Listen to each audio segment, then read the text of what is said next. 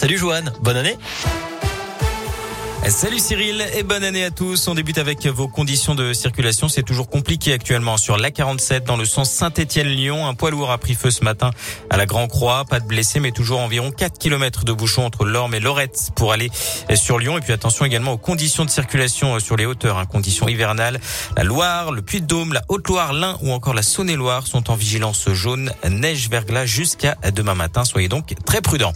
À la une de l'actualité, la reprise des débats sur le pass vaccinal qui s'annonce sous tension cet après-midi à l'Assemblée nationale. Ce sera à partir de 15h.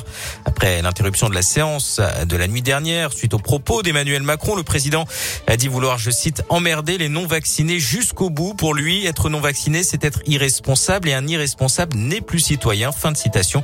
Des propos fustigés par l'opposition, ce qui a conduit à l'arrêt hein, des débats dans l'hémicycle. Avant ça, les députés avaient quand même relevé l'âge du pass vaccinal de 12 à 16 ans.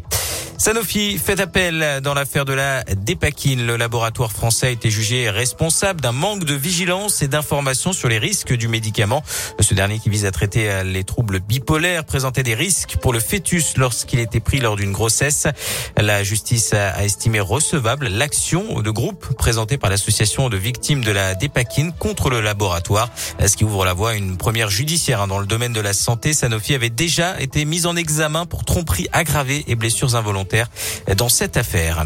Les obsèques d'Igor et Grishka Bogdanov auront lieu lundi en l'église de la Madeleine à Paris. Les deux frères jumeaux sont décédés à six jours d'intervalle du Covid-19. Ils n'étaient pas vaccinés.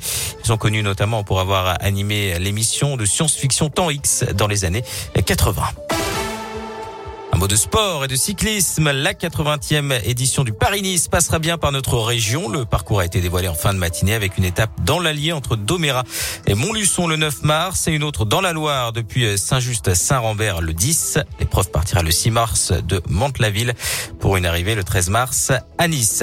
En foot, le Covid continue de perturber la reprise de la Ligue 1. Bordeaux a demandé le report de son match prévu vendredi soir contre Marseille. 17 cas positifs enregistrés au sein de l'effectif girondin.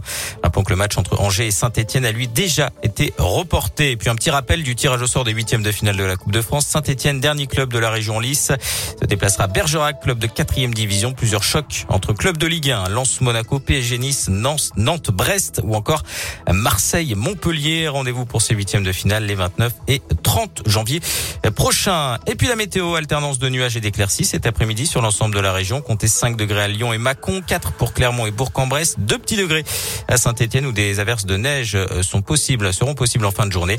Pour demain, ce sera un temps gris avec des températures allant de moins 2 en matinée à 4 degrés pour l'après-midi.